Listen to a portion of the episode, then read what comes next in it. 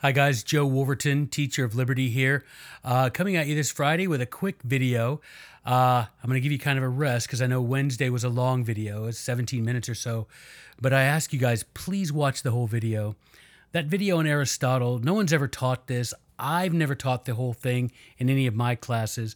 But living in the times we live in, I realized that what Aristotle wrote is frighteningly, frighteningly accurate of the times we live in. He wrote this book, Politics. Uh, go read book five. I put the link to it in the show notes of that video. So please do that. Share it around, okay? And but tonight I want to talk about something the law, the concept of the law. What is the law?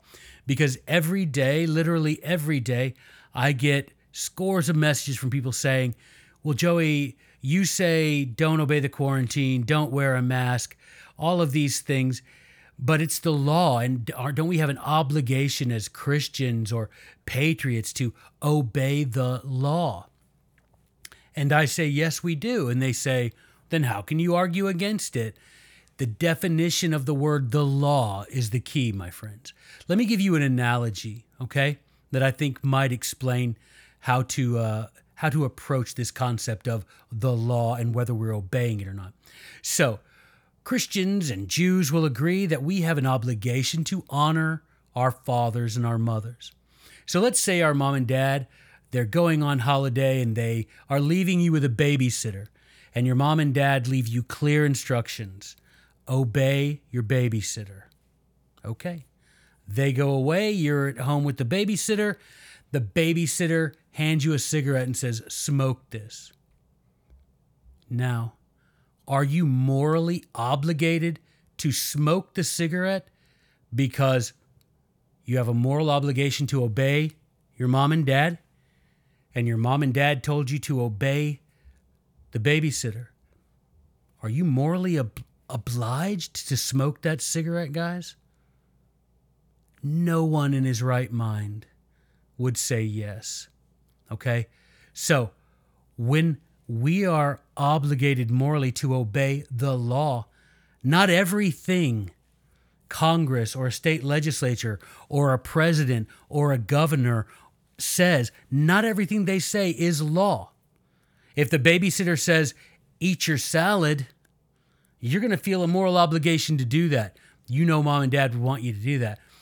The babysitter says, smoke this cigarette, you're going to be like, nope. We should have that same courage, that same moral comprehension when it comes to something as important as the law that many of us are feel obliged to obey. It's one of our principles of our faith. Many of you as Christians, you know, you read in the Bible that we should be subject to the law, right?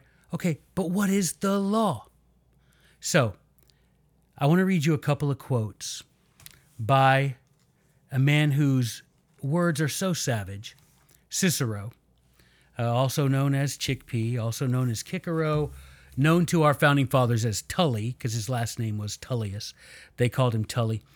Let me read you a little dialogue that Cicero writes in his book called The Laws. So he says, one of the guys says to another one, they're having a fake dialogue, and he says, But wait, we're obliged, it's a good thing to obey the law. And the other says, Yes, but there is something to be understood in that. Those who formulate, so create, right, wicked and unjust statutes for nations, they put into effect anything but laws. In other words, not just because someone's a congressman, uh, a state legislator, a president, or a governor, if what he says, if he formulates wicked and unjust statutes, he's breaking the oath he made, and those things aren't anything but laws. It must be clear, that is, the definition of the term law. So he goes down and he says, Well, what is it?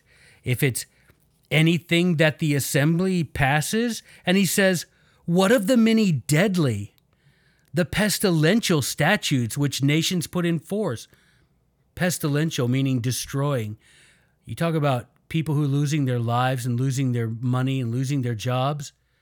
That's pestilential. Do these things deserve to be called laws if they are simply the rules of a band of robbers passed in an assembly? Guys, think about come on. Be let's be our father's children. Not anything spoken by a band of robbers calling themselves Congress or calling themselves legislators is the law. Sometimes it's simply just anything but law. Neither in a nation can any statute of this sort be called a law, even though the people accept it in spite of its being ruinous. I don't care if 9 million people in Arizona think an executive order signed by a tyrant is the law. I know that it isn't. I know Cicero knows it isn't. That is just some pestilential rule passed by a robber. And in his case, it's one guy, it's not even an assembly.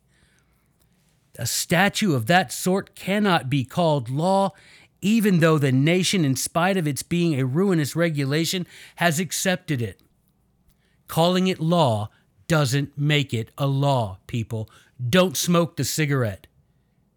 You know that's not what your parents meant. Don't smoke the cigarette. Don't obey tyrann- tyrannical regulations passed by some robber. You're better than that. We're all better than that. So when someone says,